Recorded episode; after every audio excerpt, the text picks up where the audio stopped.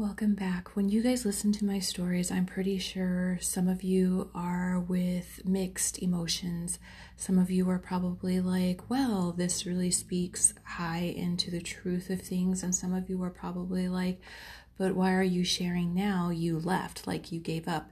And, you know, valid, valid both ways. I get it. I did give up. But I did not give up on my passion. I did not give up on my dream. I did not give up on my career. I did not give up on teaching. I did not give up on education. I did not give up on young minds. I did not give up on free education. I did not give up on academic achievements or academic goals or values or any of those things. What I gave up was the toxic environments, communities, and politics of education. That is what I gave up on. I, I just couldn't do it anymore. It, teaching, guys, teaching, I thought was so colorful, so admirable, so there was just no other job I could see myself doing. I loved it. I'm the oldest out of three kids. I played school, I played library. I always set up stuffed animals and taught them. I made my brother and my sister sit down and do lessons. I loved teaching. I love it. I love working with young minds. I love working with kids. I, I love the whole entire thing. But here's where it gets messy, and this is what I don't like. As I started going to higher education and developing myself and getting that professional development and getting myself into classrooms as assistant teachers, substitutes, um, as aides, paraprofessional. As I started doing all these things and getting into classrooms, I started to see more and more and more of the politics of it all. And I started to see how schools are not separate from state issues or any of these other things anymore. They are very much ran like a corporate office, basically. You have these districts or these high powered people that are like CEOs, and then you have, you know, your managers, your supervisors, which are like your team leads, and your principals and assistant principals, and curriculum specialist and you have like all these people that are like just micromanaging everything that you're doing in the classroom. So it's not good enough that you went and you buckled down and you went and took all these courses and made yourself in debt, especially me. I, I have a master's in elementary education and I haven't even finished paying off my bachelor's yet. Um, so it's just like that wasn't even good enough. for me to just be in charge of my classroom, I have to have all these other people ahead of me micromanaging me every single step of the way. And what it is, is that what really got me and really grind my gears is that I would be like the stepping stone to them. I would be something goes wrong in the classroom, something goes wrong in the school, something goes wrong on the bus, something goes wrong in PE, something goes wrong over here, something goes wrong on a field trip, something everything came down to me. It was what it what did I do? What did I not do? What did I not see? What am I not looking at? What am I not listening to? But at the end of the day, parents, you weren't really mad at me, nor were you mad at my co-teachers you are mad at the politics of education. You're mad at admin. You're mad at the district. You're mad at everybody else, but you can only get to me. So you take it out on me. All your little petty grievances, you take it out on me and other teachers. And that's not okay. When you go into Fry's and you want to get a return done and you are yelling and cussing at that cashier because they're not opening the cash register fast enough for you, you know damn well that they don't have the consent or the proper formats to even get in that cash register and give you your money back, you know that they're going to tell you, Would you like to speak to a manager? You know that there's somebody higher than them that has the right authority. Um, but you treat teachers the same way. You go into the school demanding a fight, to argue, to vent, to whatever.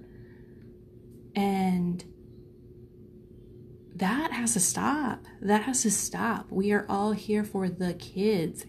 It's like um, it's like a bad breakup or a bad re- toxic relationship where and there's kids involved and the parents just can't see eye to eye well that's exactly what this is it's a, it's a relationship with kids involved and the authoritative figures can't see eye to eye um, and that's got to stop that's why teachers are leaving. And and don't get me started on big turning events that we had in 2020 2021 um, those type of events those right there really broke a lot of um, franchises community. It broke a lot of businesses it broke school it broke education because where you thought people were supposed to have each other's back and people were supposed to work together and it was supposed to be team based and we're all in a partnership, that partnership sure in hell sunk during those times. Um, you had one admin, one district saying this, another admin, another district saying that and then politics getting involved and saying, well, we're not going to fund this if you guys don't follow these rules and these guidelines. So then admin taking it upon themselves to make the decisions to go where the money's at. And it was just, it was a mess. It was a mess. So I, for one, I can't speak for everybody else, but I, for one, can sure, sure as hell tell you, this teacher did not leave because I could not take the heat in the kitchen. I did not leave because I couldn't do my job properly. I did not leave because I don't love kids. I didn't leave because I don't have the passion to teach and I and it's not because I don't want to teach. It's not because I don't like teaching. It's not because I didn't like having my own classroom. It's because I was working in a place where I thought I had worked my tail off to get the proper professional development that I needed to do my job without so many people micromanaging me or so many people putting in their input, and that what I was there to do, I was going to be able to do and get it done. And when I got there and found out that that is not what teaching was, that oh i can't spend hours on hours in making a village and having my children participate in setting up little stands and having people come and look at our economics lesson and do all these fun activities that i did as a younger student. I remember my fifth grade teacher put on a whole restaurant for us. She taught us how to budget money, how to count money, how to be a hostess, how to be a waitress. And then we actually got to set up reservations. Our parents came and had lunch in our classrooms, and we made them turkey sandwiches, peanut butter and jelly sandwiches. And we had a whole restaurant in our classroom, and it was like the funnest activity that I got to do. But as a teacher, I couldn't, I didn't have time for those things. My testing scores were low. My, my students didn't listen. Um, my students couldn't walk in a line. Just all these other things that I needed to focus on. And most of it was behavioral and emotional and, and mental habits that I didn't go to school for. I went to school for academics, for math, for science, for social studies, for reading, for writing. And I had to teach these kids mannerisms and how to sit in a chair and how to keep hands and feet to themselves and how to use words and all these other I had to be a therapist and a behavioral coach and all the things I was not trained for never was trained for. I might I might have taken a class that was worth maybe three hours credit, and I had to go and observe in a classroom and see how other teachers put that into their daily activities, but those were not my jobs. And when I filled out the contract, those were not in my contract. It was not saying that I had to be a behavior specialist. It didn't say that I had to diagnose. In fact, it says you don't diagnose. I'm not allowed to diagnose. I'm not allowed to prescribe. I'm not allowed to, I'm because I'm not a doctor. I am a teacher. I'm not a therapist. I'm not a social worker. I don't know how to do those things. And even if I did, I I'm probably not doing it properly because I don't I'm not certified in that field. But yet those were the things that I was doing in the classroom on top of teaching strategies to test, um, trying to make up high test scores. And for what? So that way our schools can meet the standards and become an A school, a B school. And you weren't praised or acknowledged or anything unless your students advanced Oh, what what is that? That doesn't give me credit for anything that i did. In fact i even started with my bachelor's and then i thought like you know maybe it's been a couple of years. Maybe i should go and reteach myself. Maybe i should go and redevelop myself. They said that i should be seeking out pds outside. So why don't i just go back to school and get my master's? Maybe things changed since i've been in the classroom for so many years. So i went back that's how passionate I was about it. I went back well teaching and well now having two young ones and got my master's. And while working two different jobs most of the time.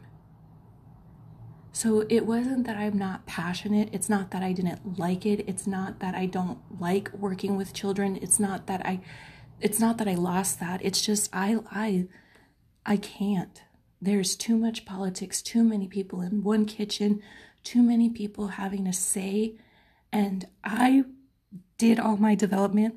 I did what I had to do for me to go and do my job and be trusted to do my job. And it was so bad in the classrooms because because of the toxic community and the toxic situation on the campuses that I even tried to switch. I went from a public school to a charter school. I've gone from a general education classroom to a SPED classroom to an intervention classroom. I've done substituting, assisting, been a para. I've done all these different things to see where I can fit in and just to, but I, I just, I can't. And so that's where I got the idea that whatever I'm doing from here on out, I still want to help out with education. I want to help out with comrades, with code teaching, with mentoring, with helping students, with helping teachers, with helping parents, but I I can't make that difference or do that difference in the general education classroom. And so I just I don't see myself going back to the general education classroom, which brings me to my next point. A lot of these people that they are putting in the classrooms just to fill these gaps that they've that they've created, they are not certified they are not fully licensed. They are not. I, when I got into teaching, I was able to get into the classroom under a substitute license. I didn't even have a general education classroom certificate. I I was just under a subcert, and because I couldn't pass the testing. Once I passed the paraprofessional part of the testing, I was that's when I was able to get certified because what had happened was first you had to pass math and para and reading I believe it was. And you had to get like a 225 on that before you can on all of them before you can get your certificate. Um, but then there was a, a, another little shortage at one point. And so what the state did was said if you could pass your para part with the 225 or higher, then you can get your certificate. So that's what I did. I went and I passed that portion and I got it. And so that's how I switched from subcert to the general education classroom. Well, um, now these now sometimes teachers get hired with just taking college courses and teachers only have to have a bachelor's degree it doesn't have to be bachelor's education. Doesn't have to be bachelor's working with children. It doesn't have to be a bachelor's anything to do with student work. It could be a bachelor's in anything as long as you have a bachelor's. And that's what a lot of my old coworkers had, just a bachelor's. And so if I, somebody who's been trained, who somebody who's gone from an infant classroom out of daycare all the way through 8th grade in a SPED department classroom, if I couldn't even take all the politics and all of the negativity and all of the back and forth and all the pettiness and all of the corruptness in education what makes you think somebody with less less training less willpower is going to do a better job not only that but i would never go back because some of them are going in with signing bonuses and some of them are going in and making 50,000 when I first when my first year's teacher salary was 30 something thousand. And not only that, but I've already advanced up how many years since that? I've had so much years of experience.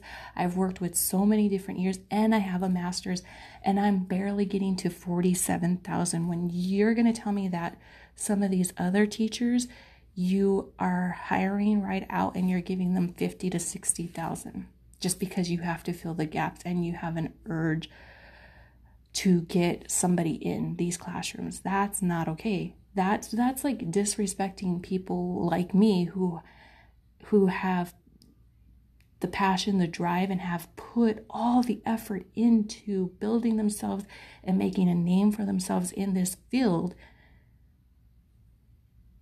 and making them present themselves all pretty and clean before you give them something, but then just giving somebody out of nowhere left field just to fill a spot that's not okay. That that makes me feel even worth that makes me feel even more worthless than i did seeing some of these test scores and seeing other things. So it's just like you're just you're a bad health problem for teachers. Like honestly.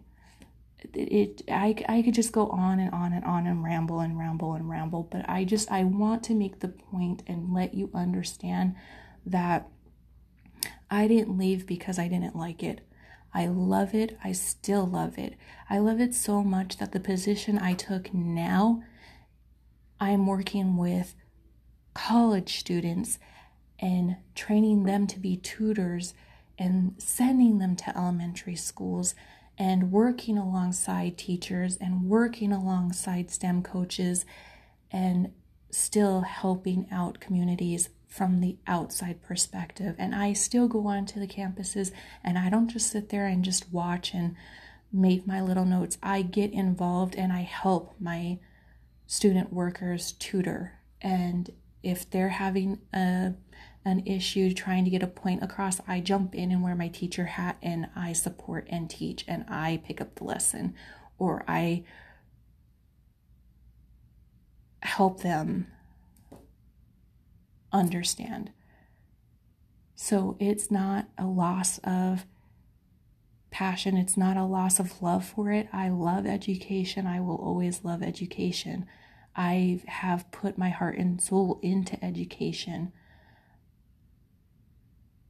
But I just, I know what's on the other side of that door. I know what's going on on the other side of that desk. And I, I couldn't. And it, it was so bad that I couldn't put my kid into school knowing that my kid would either just succumb to it and be like the other kids or would struggle because would they would probably need help and they wouldn't be able to get it. So I never put my kid into public school. I homeschooled.